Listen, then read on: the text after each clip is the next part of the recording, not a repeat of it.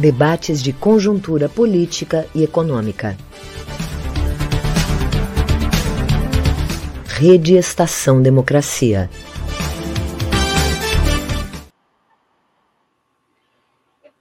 Bom final de tarde a todos e, a todas que nos escutam né, e que estão nos ouvindo, né, ou vão nos ver no, no YouTube. É uma alegria hoje né, retomarmos aqui os debates de conjuntura né, da nossa rede, né, da rede Estação Democracia. Né, hoje retomamos né, os nossos debates com uma, uma questão bastante importante, né, com uma volta do Brasil à normalidade democrática né, com o governo Lula. Então, acho que esse é um ponto importante, né, e esse é um ponto que nos leva também a, a discutir o tema de hoje, são as perspectivas econômicas, né, para 2023, as perspectivas econômicas do governo Lula nesse ano que se inicia. Está presente aqui também né, o meu colega, né, o professor de Economia da URGS, Alessandro Miebach. Né? Boa tarde, Alessandro. Boa tarde, Domir. Boa tarde a todos. O, o Babiton, né, que é sempre o nosso homem da técnica. Né?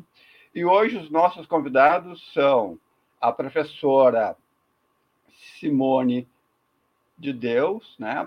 a professora Simone é né, professora do Instituto de Economia da Unicamp, né, uma gaúcha, né, porto-alegrense, né, que nós emprestamos para São Paulo. Né, de vez em quando a gente vai lá e convida ela. Né, e o professor José Luiz Oreiro, que é professor associado do Departamento de Economia da Universidade de Brasília, e também é professor do Programa de Doutorado em Integração Econômica né, da Universidade do País Basco, em Bilbao, na Espanha. Né. O Oreiro também tem sido nosso convidado frequente aqui, né? Mas eu não sou gaúcho. Eu não, não sou é gaúcho. gaúcho. Mas também, se quiser se tornar gaúcho, nós te damos um título honorário de gaúcho, pronto, resolvendo o problema. Só se for cidadão de São Borja. É, pode ser, pode ser. Cidadão de São Borja. Fechado, fechado o brick aqui, como nós costumamos dizer aqui. Tá? Então, né, eu passo a palavra para o professor Alessandro para ele fazer um breve comentário né, e levantar, digamos, a bola né, para a professora Simone, professor Oleiro, né, fazer uma conversa inicial e depois a gente prosseguir aqui no nosso bate-papo. Alessandro. Bom, boa, tarde. Boa, tarde. a todos. Obrigado, Domiro. Saúde aqui o professor Simone Deus, o professor José Luiz Oleiro. Uma, uma alegria ter vocês aqui com a gente, enriquecendo essa nossa discussão. Eu acho que a gente conversava nos bastidores e essa sensação que permeia muita, muitos de nós é uma sensação de retorno a uma certa estabilidade, né? um retorno a, a, uma certa normalidade. Digamos, essa é, digamos, é uma sensação, né? mas eu acho que a questão que a gente nos, nos ensejou para fazer essa discussão é pensar como como a gente vai proceder esse retorno à normalidade, quais são as possibilidades e, as, e, e o que, que é viável nesse processo de retorno à normalidade.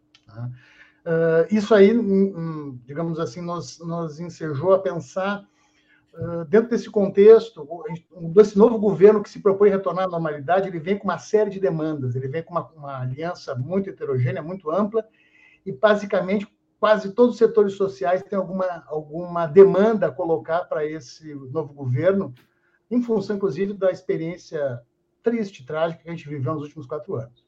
Então, é, eu acho que um ponto de partida para a gente pensar é quais são as efetivas possibilidades de um governo com uma aliança tão ampla, com tantas demandas para atender, que a gente tem uh, nesse momento. O que, que há muita demanda por crescimento, por retomada da dinâmica econômica, por emprego, há muita demanda por estabilidade e previsibilidade, há muita pressão por parte do mercado.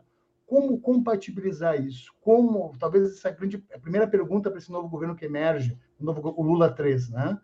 Como o governo vai conseguir compatibilizar isso e quais os caminhos, quais as perspectivas que a gente pode ter nesse novo contexto, que não é, e eu acho que esse é um ponto também que eu queria colocar aqui de início, que me parece que não é um retorno ao passado. A gente não está voltando a 2013, a gente está em 2020, em 2023.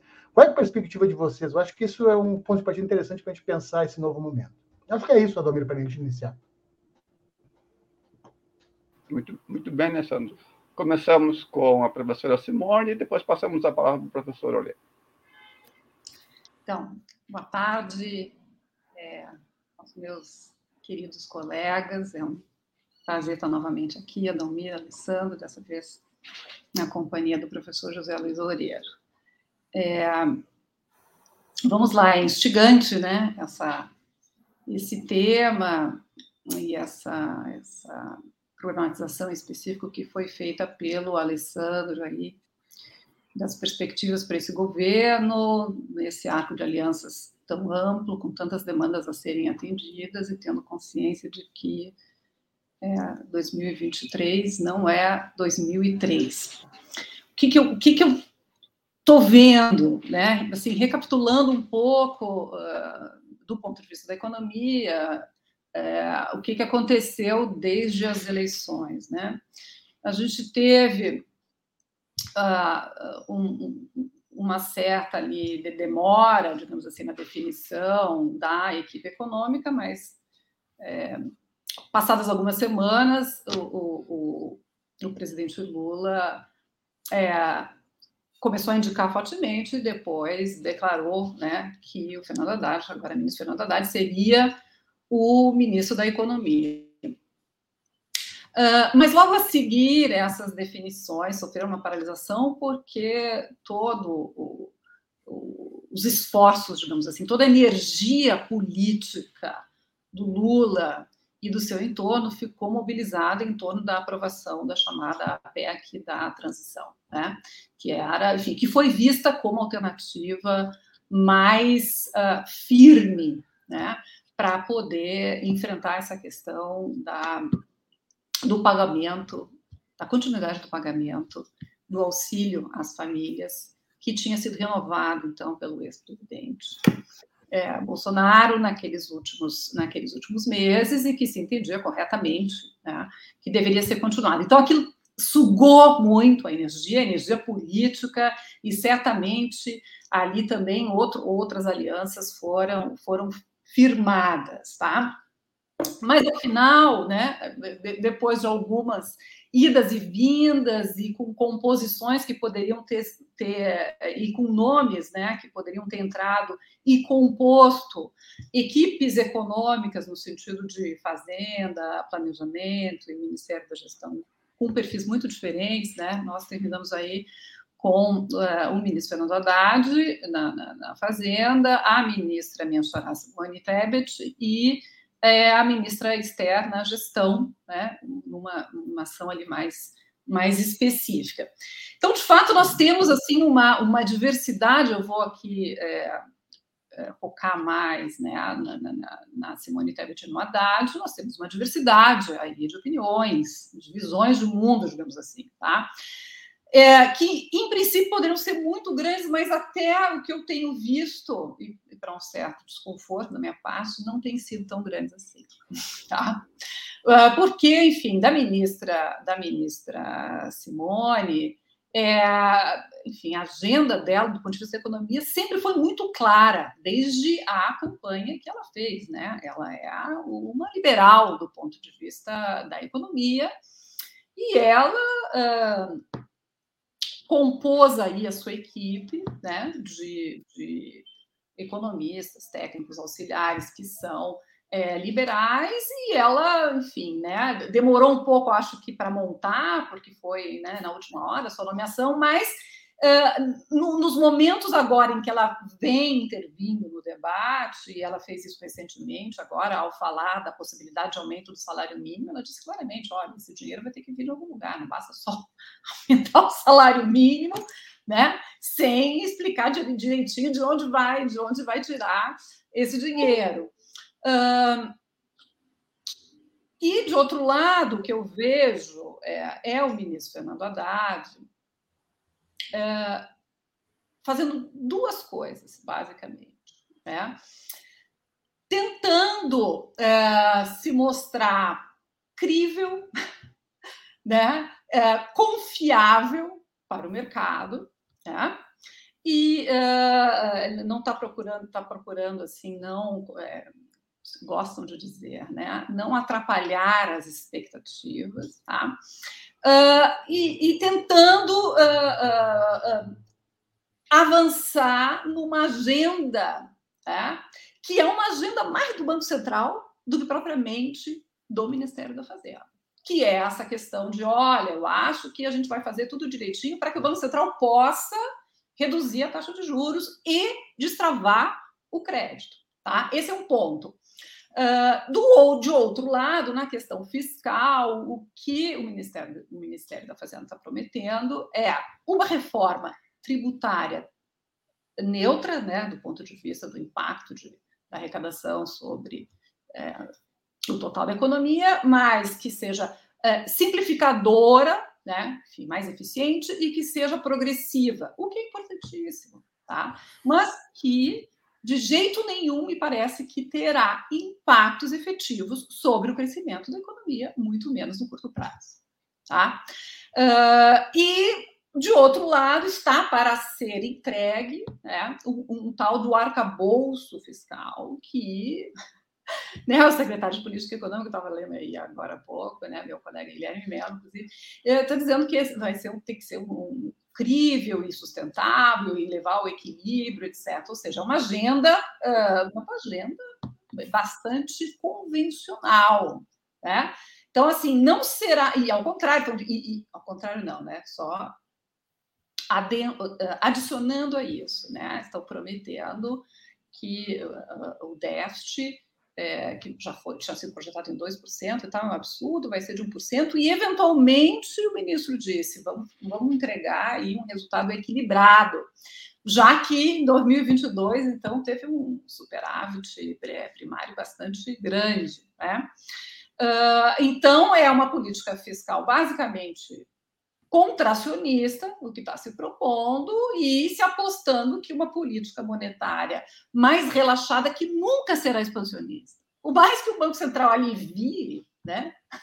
até que uma taxa de, de 13,75 possa se tornar uma taxa é, que, que, estimule a economia, essa é uma trajetória que, que terá que se cumprir ao longo de muito tempo. Tá?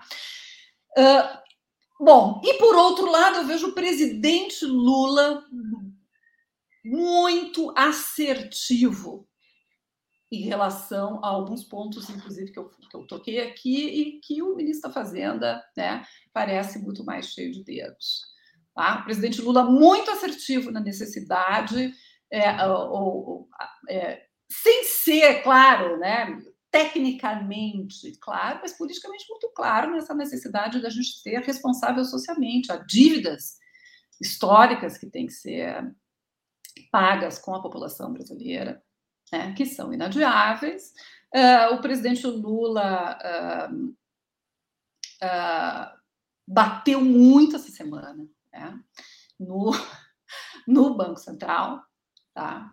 É, e enfim, então eu, eu acho que é, há um conjunto de tensões, se são organizadas ou não, eu não sei, tá? Mas tem ali algum, ah, né? Tem, tem vozes um pouco dissonantes, tá? E de fato, uma coisa que não aparece, não foi em nenhum momento colocada durante a campanha, eu não vi. Se foi colocada, eu não vi. A gente pode discutir isso ao longo do, do no programa, né? E muitas vezes aparece só ao longo do governo, tomara que apareça.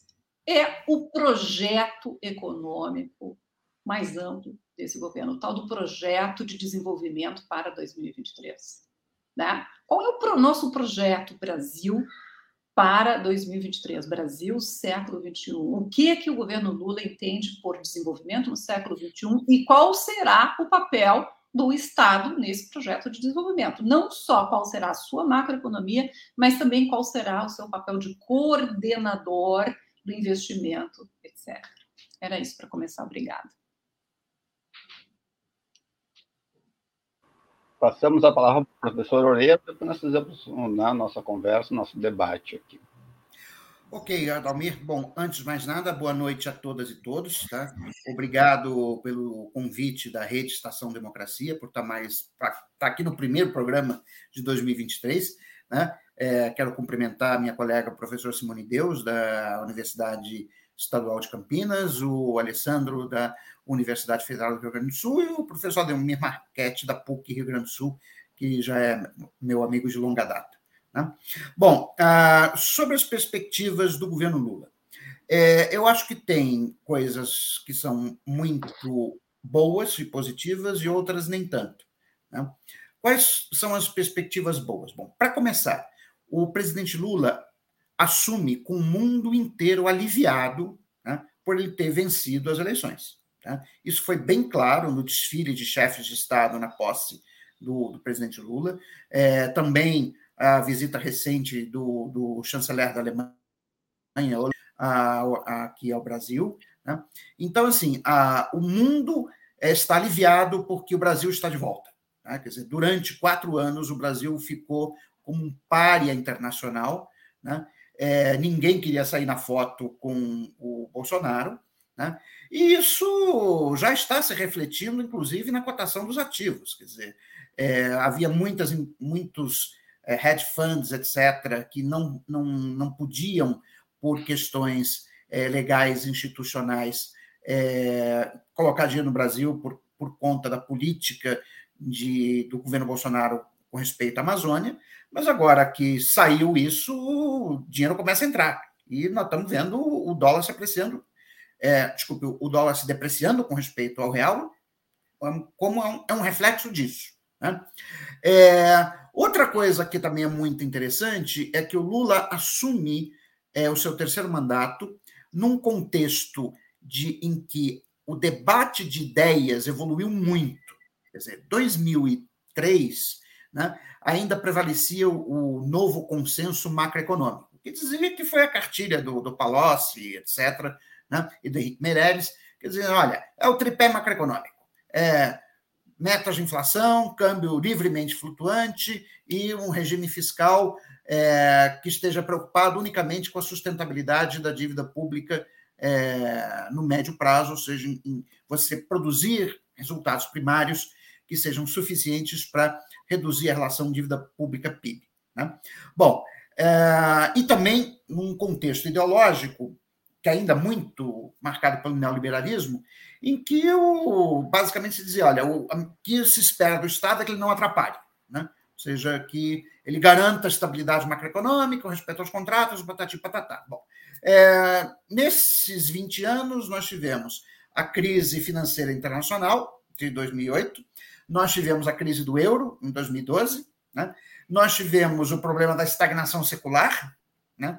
É, até a crise da Covid, tivemos a crise da Covid, tivemos a, agora a guerra da Ucrânia e o recrudescimento da rivalidade econômica entre a China e os Estados Unidos e seus aliados europeus. Né? Bom, isso mudou muito a cabeça, a, melhor, a discussão econômica. Quer dizer, é só a gente ver o que está sendo feito nos Estados Unidos com Biden, ou mesmo na Europa. Né? Quer dizer, a, a, a ideia do, do consenso macroeconômico se rompeu. Só para vocês terem uma, um exemplo claro do que eu estou falando, hoje na Europa, todas as regras fiscais, na, na União Europeia, todas as regras fiscais estão suspensas. Tá? por conta da crise da Covid e por conta da guerra da Ucrânia, que fez a inflação disparar. E agora os governos estão fazendo o que tem que fazer, quer dizer, estão subsidiando é, o, consumo de, de gás, é, estão. A Espanha tem um subsídio direto também para o consumo de, de combustíveis. Eu estive agora lá na Espanha em 2022. É, eu aluguei um carro e o, dizer, quando eu abastecia, na bomba já me dava um desconto de mais ou menos 10% no preço do, do combustível. Né?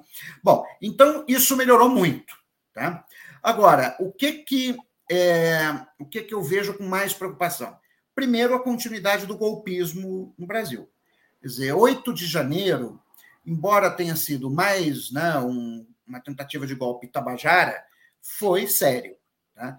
Não pelos cidadãos né, que estavam ali depredando como vândalos é, os prédios da República, mas pelo fato de que as forças de segurança não fizeram nada para impedir que aquilo acontecesse.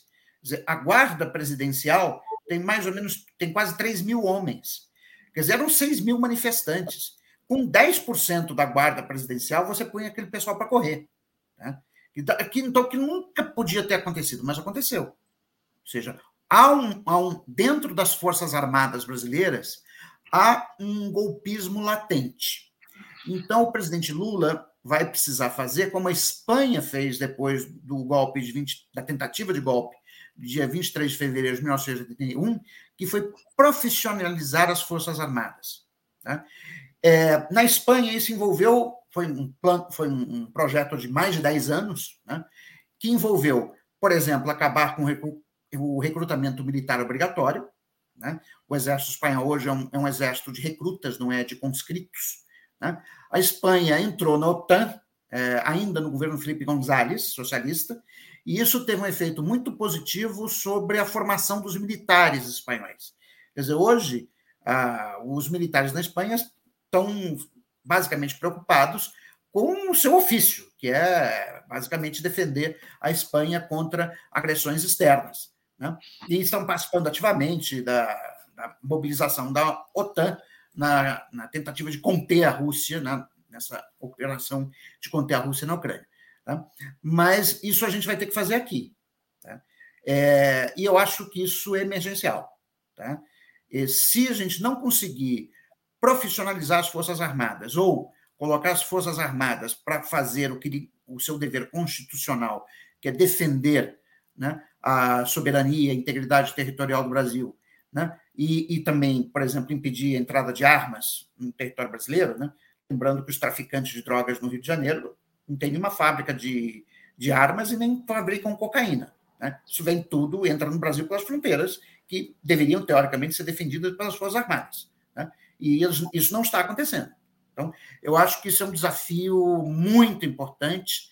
Tá? E, enfim, depois, na sequência, eu, eu, coloco mais as questões econômicas, mas eu acho que essa questão da, de colocar os militares no seu quadrado, né, de profissionalizar as Forças Armadas é fundamental para que você tenha uma estabilidade política sem a qual não tem como você retomar o desenvolvimento econômico. Aí, aí é, é, realmente é o, o, você criar o clima para o investimento.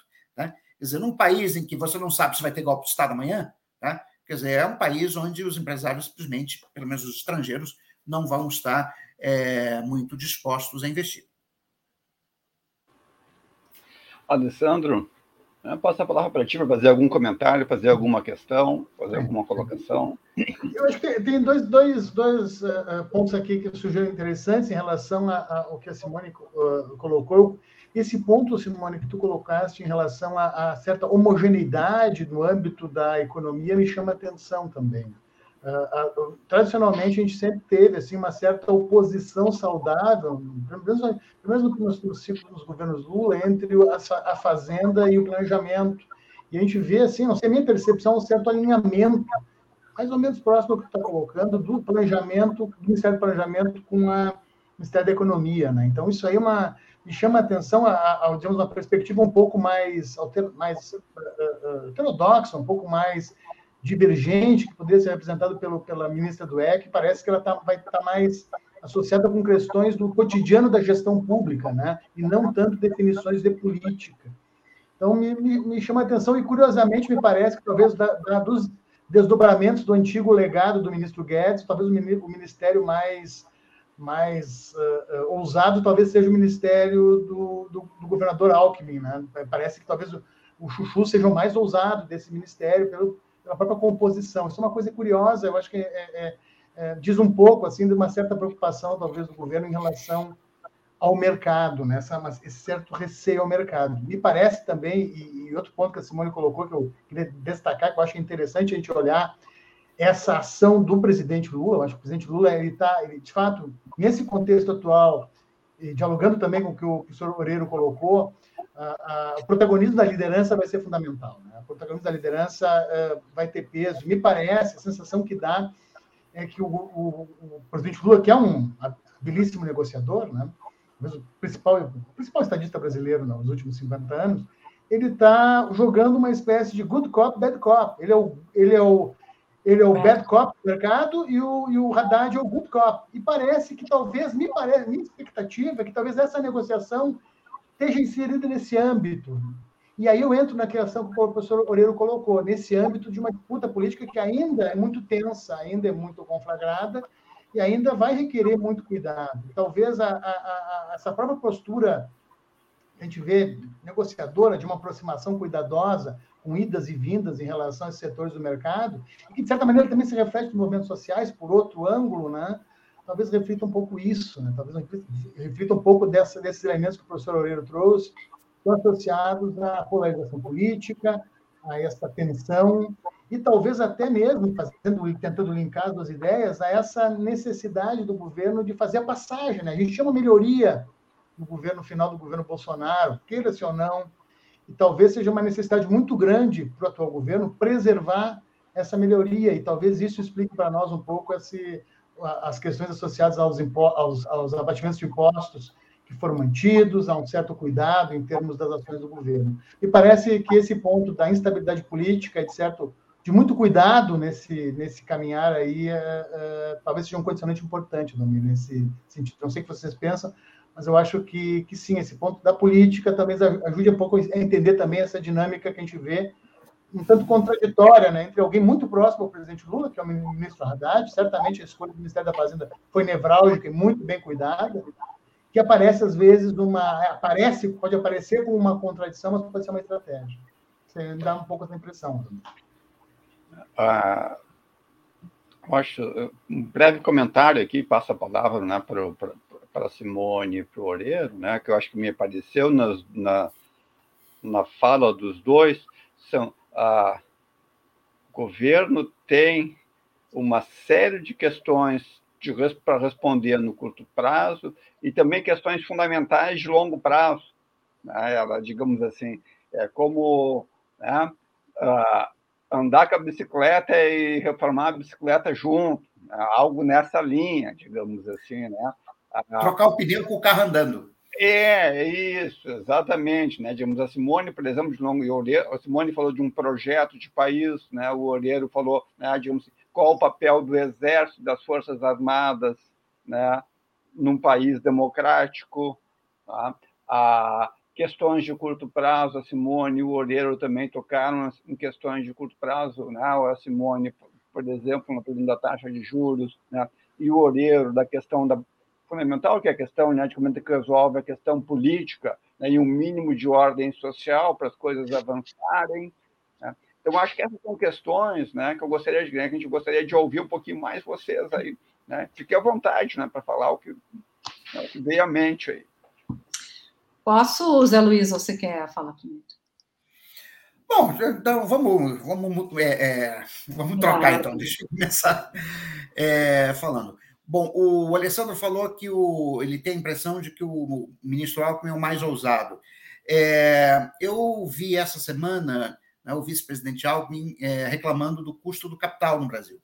Quer dizer, esse é um problema que nós já falamos há mais de 20 anos neste país, é por que diabos essa taxa de juros é tão alta. Quer dizer, a gente está com o Banco Central essa semana manteve a Selic em 13,75%, né? É, a expectativa de inflação é, do Boletim Focus é para algo como 5,5%, a princípio estaria acima né, da meta de inflação para 2023, que é 3,25%, com mais 1,5% de, de tolerância, então a inflação máxima seria 4,75%. Né?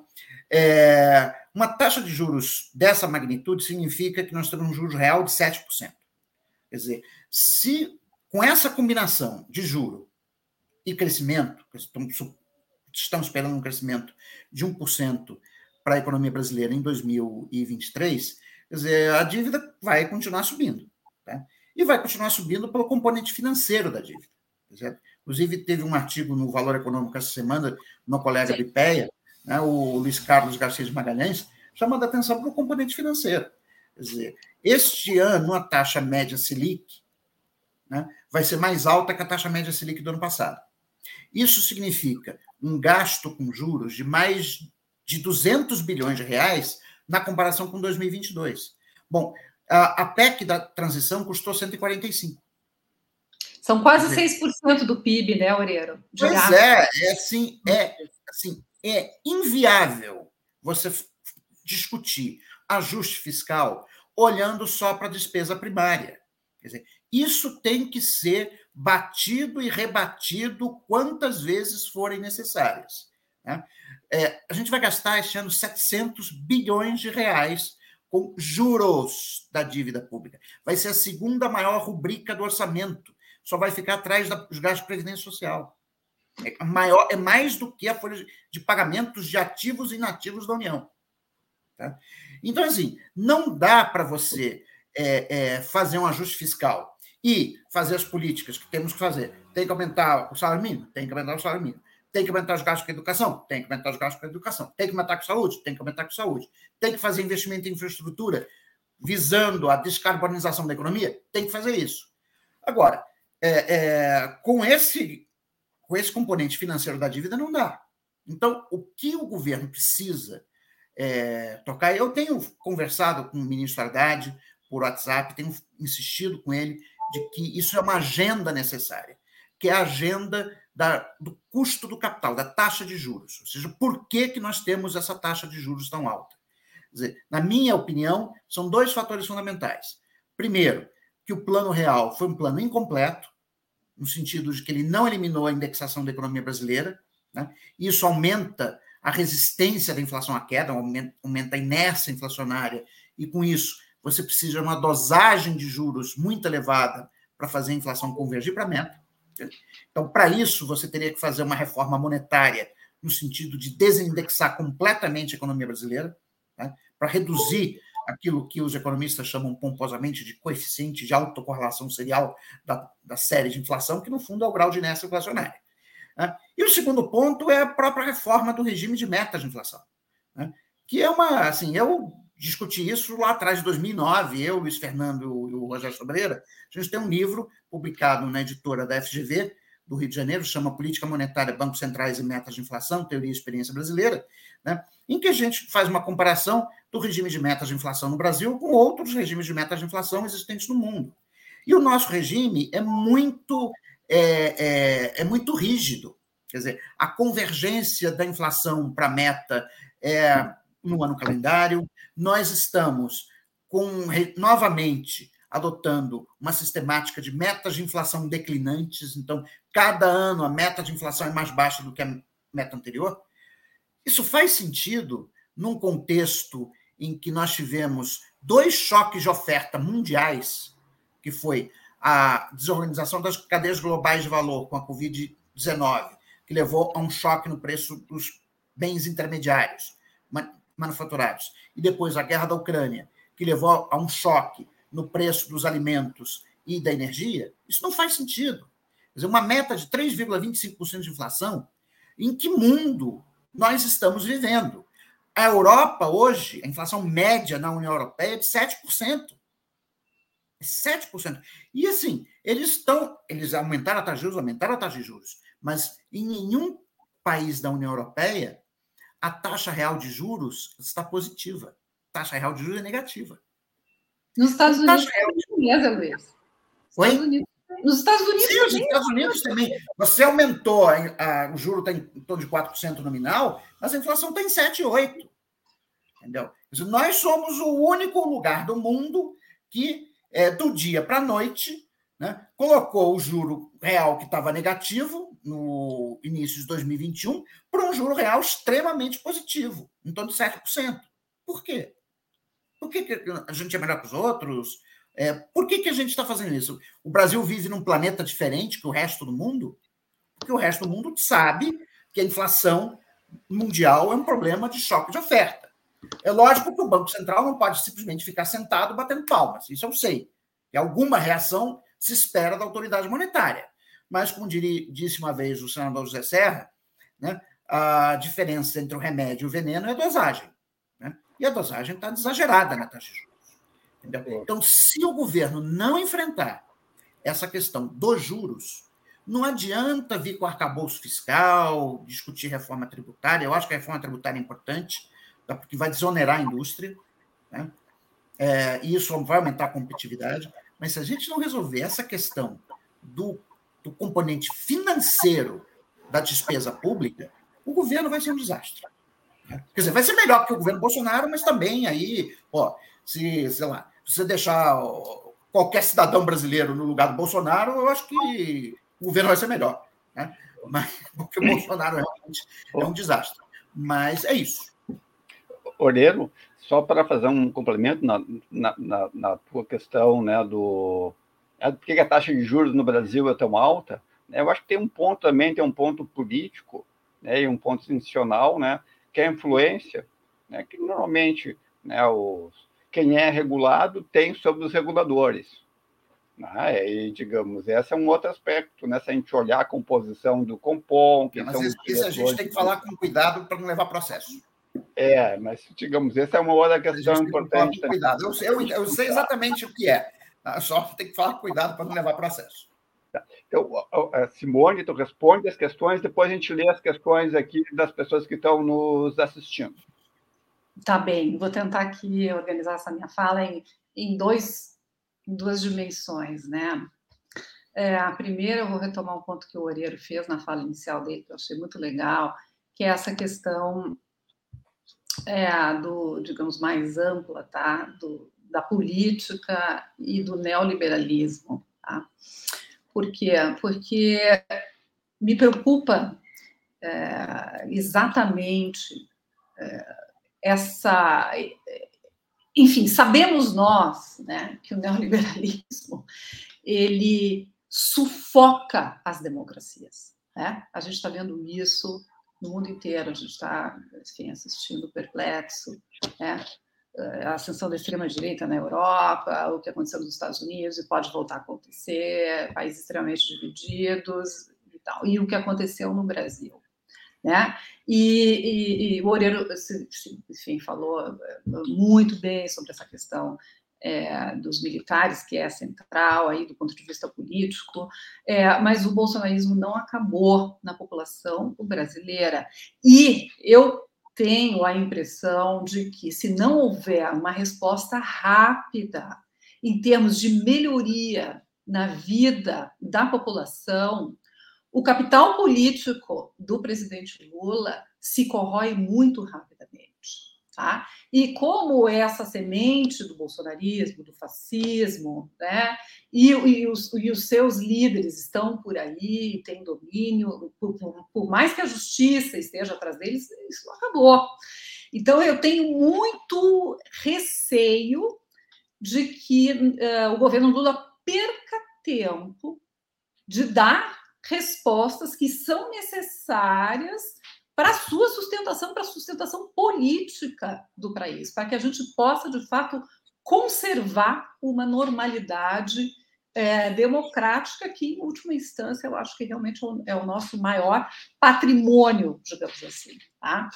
É, bom, isso posto, eu também queria voltar a falar sobre essa questão né, da, da política monetária. É, chama muito atenção é, essa, essa última ata do cupom tá? porque eu acho que o, o Banco Central, o Roberto Campos, dobrou a aposta. Né? É, foi um tom muito hawkish dessa última ata do Copom. É, enfim, chamando muito atenção para o fiscal. Então, veja que, tá, que, é um, que, que, é um tiroteio, né?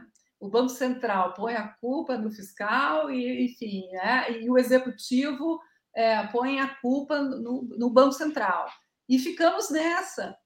E, e, então, assim, não há horizonte para a redução da taxa de juros, inclusive o, o, o, Banco Central, então, elevou as suas expectativas, deu, deu lá uma subida na expectativa dos preços administrados para 2023. Realmente, as metas, elas são impossíveis de serem cumpridas.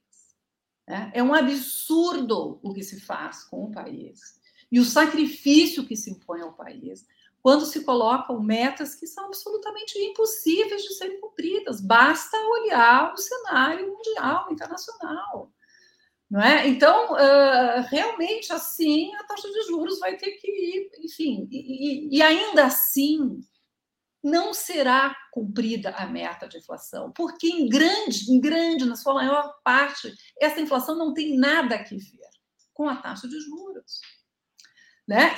Perde-se um tempo e uma energia, nós estamos perdendo enquanto país e tal, para discutir o que de fato precisa ser feito para uh, uh, conduzir corretamente políticas anti-inflacionárias, que não são só políticas de ajuste de demanda, né? que são políticas que são políticas que têm que vir também pelo lado da oferta. Uma reforma tributária é uma política né, que pode ter efeitos sobre produtividade, etc. Né? Uma política de investimentos públicos bem feitos, de infraestrutura, também tem efeitos. Uma política de preço da Petrobras, que a gente ainda não sabe como vai ser, né? de preço de energia, também tem efeitos sobre isso. Então a gente fica nessa fantasia, na verdade nem é uma fantasia, já é um pesadelo, né? Dessa questão do Banco Central. Uh, e também chama atenção para o seguinte: este mês, né, acho que todos nós aqui estamos atentos a isso, este mês vence o mandato do atual diretor de política monetária, né, o Bruno Serra Fernandes, agora no final do mês. Eu espero muito que o nosso novo governo aí, que o ministro Haddad, enfim, que os integrantes da área econômica, o presidente Lula, estejam muito atentos a isso. E que coloque né, um novo diretor de política monetária que tenha uma visão muito diferente dessa visão que predomina já, digamos, preparando um novo Banco Central uh, que deverá acontecer quando findar o mandato do, do Roberto Campos, do Roberto Campos Neto. Deixa eu ler aqui rapidamente né, o, o, os comentários das pessoas que estão nos assistindo. Né?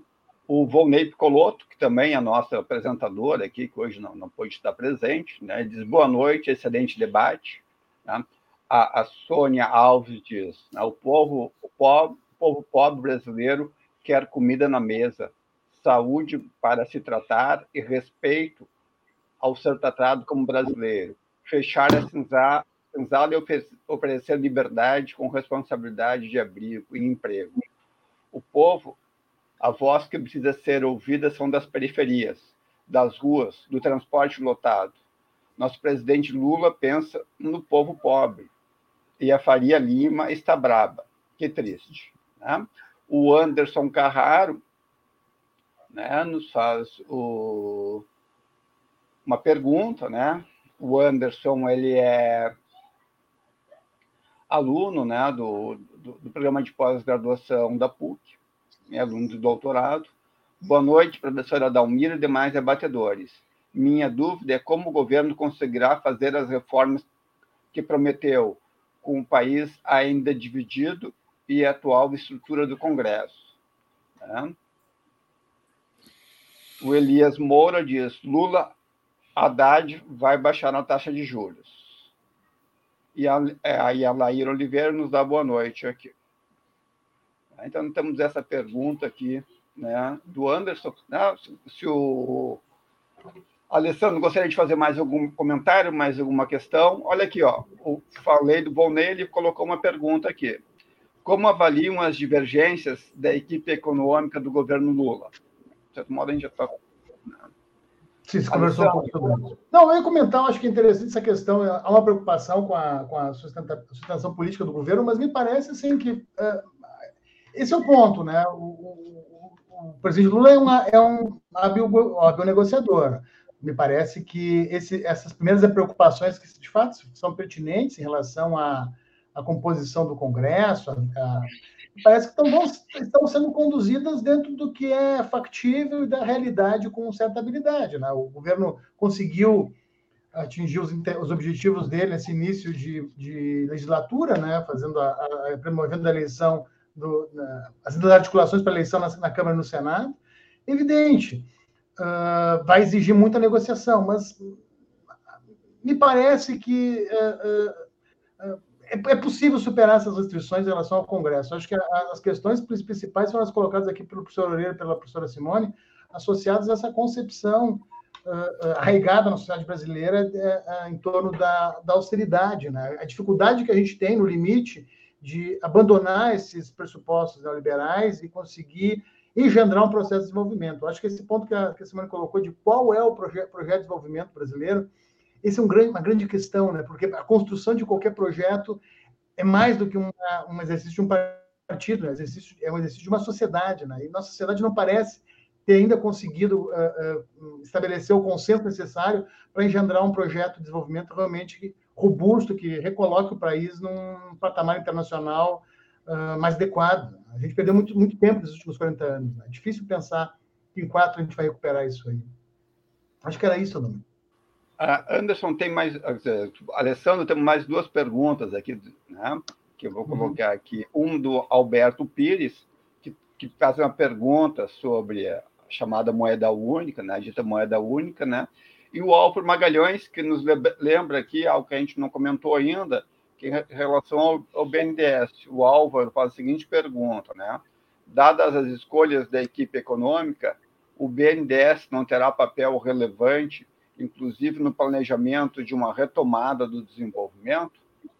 Né? Então, essa, essas são as questões. Né?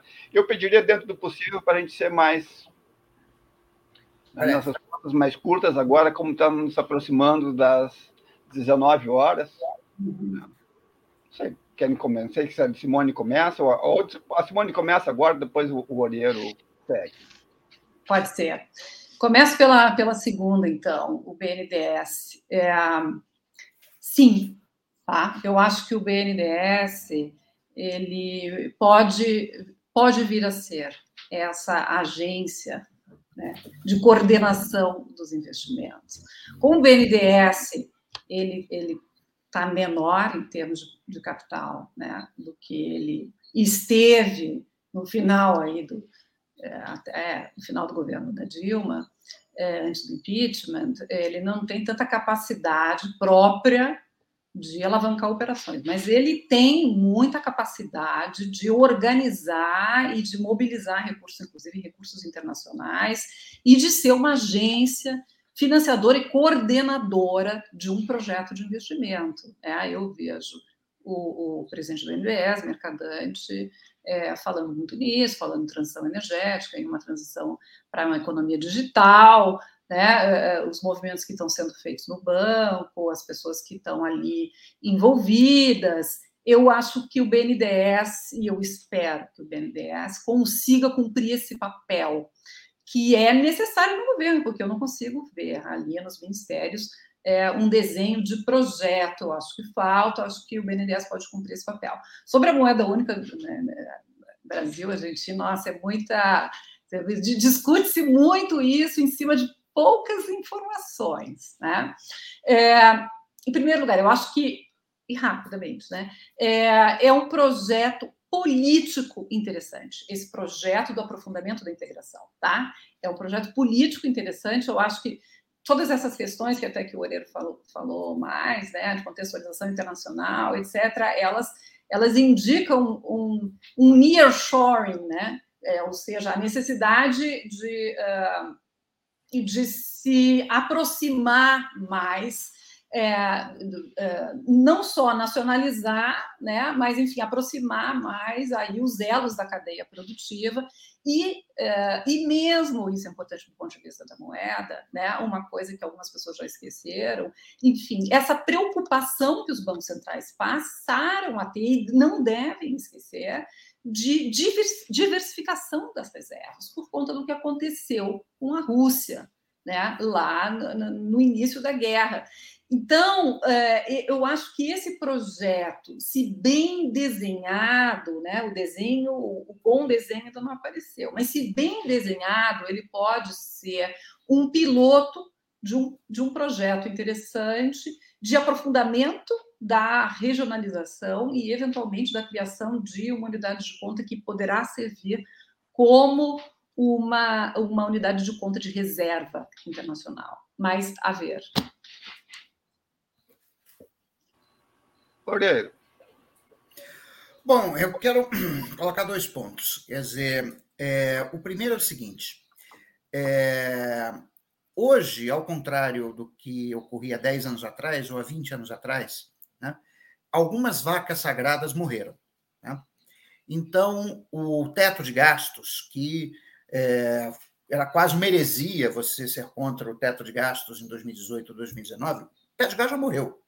A PEC de transição, ela já disse a data do enterro.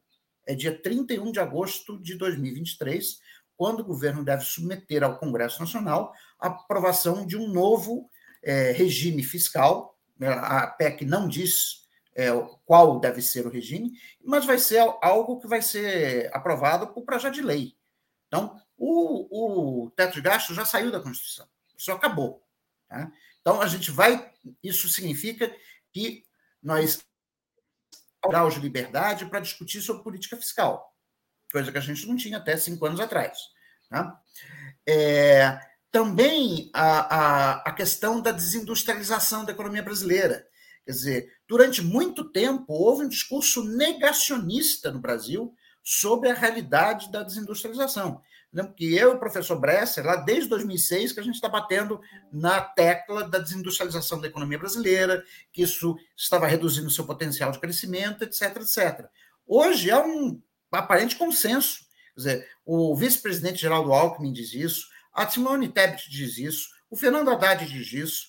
É, é, na imprensa, a gente vê é, o debate sobre a reindustrialização da economia brasileira. Então, assim, eu acho que algumas nós já avançamos em, em coisas que antes não estavam postas. E, portanto, isso me deixa com um certo, é, para usar as palavras do. É, é, com um certo realismo otimista né, é, sobre o, o, projeto econômico do, do governo do, do, governo Lula. Agora, com respeito à moeda única, tá, eu conversei com o ministro Haddad é, por telefone há dois domingos atrás, né? foi sem ser esse domingo, o domingo anterior. Tá?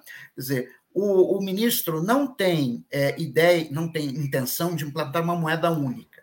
O que ele quer fazer né, é criar uma unidade de conta comum entre Brasil e Argentina, para que os argentinos possam aumentar as compras de produtos manufaturados do Brasil né, sem ter que usar dólar na liquidação das diferenças. Tá? A Argentina tem um sério problema de restrição de balanço de pagamentos, eles não têm reservas, nós temos. Tá? Então, o que está sendo pensado pela equipe econômica do Ministério da Fazenda né, é uma espécie de sistema de compensação de créditos, no final de contas é isso, né, que vai permitir aos argentinos aumentarem as compras que eles fazem da indústria brasileira e não pagar isso com dólar. Vamos pagar com uma moeda que a gente vai criar, uma unidade de conta chamada SUR. Aí tem que ver os detalhes de como você vai criar essa unidade de conta, mas a inspiração para isso, segundo o ministro, ele me, me contou, é o Bancor do Keynes, né? do, como ele a, a, proposta que o Keynes tinha né? de uma moeda internacional para pagamentos né? é, na conferência de Bretton Woods, como nós sabemos, foi a, a ideia dele foi derrotada e, na verdade, foi criado o direito especial de saque. Então, no fundo, é uma. A, a, não é, a ideia da moeda única é criar uma espécie de direito especial de saque entre Brasil e Argentina para possibilitar o aumento do intercâmbio entre Brasil e Argentina, mas principalmente do ponto de vista da nossa economia, significa ampliar as exportações de produtos manufaturados para a Argentina. Tá? Então, é, assim, é uma ideia muito boa, tá? É, só que, infelizmente, isso eu já falei com o ministro, ele, não, ele e a sua equipe não estão conseguindo explicar qual é o ponto. Tá? E aí, o erro não é das pessoas que não estão entendendo. O erro é de quem deveria explicar e não, não está explicando. Eu já, por quê? Quem já bateu na ideia? O Olivier Blanchard e o Paul Krugman. As duas vezes que eu vi no Twitter, eu mandei para a Haddad. Né? E na segunda vez, que foi com o Paul Krugman, eu falei para ele: olha, tenho aqui o contato do Martin Wolf no Financial Times, é, liga para ele, explica exatamente qual é a ideia que você tem, porque o pessoal está pensando que vocês estão querendo fazer o euro da, da América do Sul, que não é o caso. Isso não é o objetivo do governo brasileiro é, e, particularmente, do, do ministro da Fazenda. Nós estamos nos aproximando né, aqui do nosso final, né? nós temos mais alguns poucos minutos. Tá? Ah, temos ah, elogios aqui, né, nosso, das pessoas que estão nos assistindo, tá? do, uma pessoa que se chama SZ Vif, né, e Zé Martins, né, que também ah, foi meu aluno na PUC, né, que é professor e juiz, professor de economia. Tá? Então, nós poderíamos fazer o seguinte, né, a, a Simone fala primeiro agora, né, a nossa fala final, né, uma fala rápida e curta, né, bem, com bastante, né, para nos deixar bastante emocionado aqui, para a gente, né, com gostinho de querer mais, né, que as pessoas assistam mais programas, né, e que a Simone esteja disposta, e o Oreiro também, né, a voltar aqui conversar com a gente, né, tá, esse é recém o primeiro programa do ano, tá? E depois a gente passa, o, o Alessandro faz o encerramento dele e eu dou, termino aqui dando já esse momento, da, já o boa noite para o pessoal. É, então. Sou eu, né, Adalmir? É, não, eu queria começar agradecendo de novo a, oportunidade, o prazer estar aqui. Eu, eu acho que a gente tem que esperar né, um pouco mais para ver a cara desse, é, desse governo. Eu gostei, eu já tinha pensado nisso, Alessandro, né, Alessandro, que o, que o presidente Lula e o Fernando Haddad estão playing good cop, bad cop. Eu não tenho certeza se é uma estratégia. Se for, é, bom, tá? É, a, a ver se isso é uma estratégia ou não. Mas além dessa estratégia, precisamos de mais. Precisamos de uma estratégia de desenvolvimento. Talvez ela venha do BNDES. Vamos esperar um pouco, mas não muito, porque, como eu disse, me aflige é, o passar do tempo nessa situação tão instável politicamente que eu ainda acho que nós temos. É isso. Obrigada. Oreiro. Bom, vou começar também agradecendo ao convite da Rede Estação Democracia, né, por estar aqui hoje debatendo com os colegas, né? Foi um debate bastante interessante. E eu queria colocar como minha última contribuição é um alerta para o ministro da Fazenda, Fernando Haddad. É, o alerta é o seguinte: a coisa mais escassa que existe na vida é o tempo. Né? Então, é, me deu uma certa impressão de que o ministro está abrindo muitas frentes ao mesmo tempo. Quer dizer, essa discussão, por exemplo, da chamada moeda única, ela pode ser uma discussão interessante, mas é assim, não, é, é, não era uma discussão para você fazer agora. Tá? É, ele tem que entregar um novo arcabouço fiscal até o dia 31 de agosto de 2023 e tem que aprovar a reforma tributária, agora no primeiro semestre. Eu acho que se fizer isso, com a aprovação da reforma tributária, você vai ter, por exemplo, uma redução significativa no, da inflação de alimentos e de produtos manufaturados, que são mais consumidos pelos mais pobres. Por outro lado, os serviços que são consumidos pela classe média alta e pelos mais ricos vão subir de preço. Então você vai ter aí uma mudança de preços relativos, mas que vai beneficiar os mais pobres. Tá? E os mais pobres vão notar isso. Tá? Então, eu acho que é a prioridade para o governo, é, nesse primeiro semestre, concentrar as energias nesses dois pontos e não é, des, abrir frentes demais, porque se abrir frentes demais, é, corre o risco de, isso que a, que a Simone colocou, de não entregar o, as melhorias que são necessárias para dar suporte político né, ao governo Lula, porque a gente sabe que, embora o golpismo tenha sido derrotado, ele ainda está vivo. Tá? Então, é, enquanto eles estiverem vivos, a gente tem que ter cuidado. Era isso. Muito obrigado. Boa noite. Bom, Domingo, acho que só para encerrar, acho que é interessante a gente colocar e agradecer ao professor Oreira e à professora Simone. Estreamos bem esse ano e convidamos a todos a nós, nós acompanhar ao longo desse ano com a gente vai espera poder uh, vai ter muita coisa para comentar em relação a esse ano esse novo governo. Obrigado, Simone, obrigado, professor Oreiro, obrigado, Dani. Bom, a mim agradecendo, a, né, vou terminar aqui o nosso debate, agradecendo imensamente né, o Oreiro e a Simone, né? Deixa eu mencionar o Lúcio Garcia, que estava nos assistindo aqui, falando, falando do papel do IPEA, né, no papel de se pensar uma estratégia de desenvolvimento do Brasil. A gente, acho que essa é uma questão também importante, né? Gente muito boa lá no IPE que pode nos ajudar a pensar. Né? Bom, então eu agradeço imensamente né, ao, Aless, ao Oreiro e a Simone, né? Espero contar né, claro. mais vezes aqui ao longo do ano, né? Foi um debate excelente, eu acho que nós começamos aqui. Aliás, quando você quiser realizar esse debate em gramado, eu aceito sem nenhum problema, viu? Ah, de preferência presencial, né, Aurélio? Em gramado, em gramado. Claro, claro. claro. Aquela rede, né, digamos, quando tiver recurso, nós vamos fazer esse debate.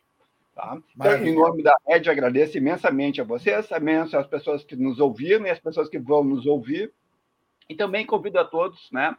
Agora a Red tem um site, né, que pode ler os comentários, né, os textos que estão lá no site, inclusive as pessoas são, né, que quiserem mandar colaboração, né, publicação nos textos da Red, também pode enviar. Né? Boa noite a todos, né, Bo, né, bom final de semana para todos nós e, principalmente, né, que o governo Lula seja capaz de cumprir suas promessas. Tá? Então, boa noite, muito obrigado. Né? E agradecimentos ao Babito. Sem o Babito, nós não teríamos o nosso programa. Então, tá, boa noite. Boa noite. Bom final de semana. Tchau.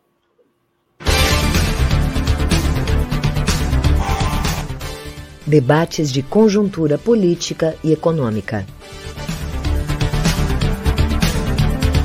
Rede Estação Democracia.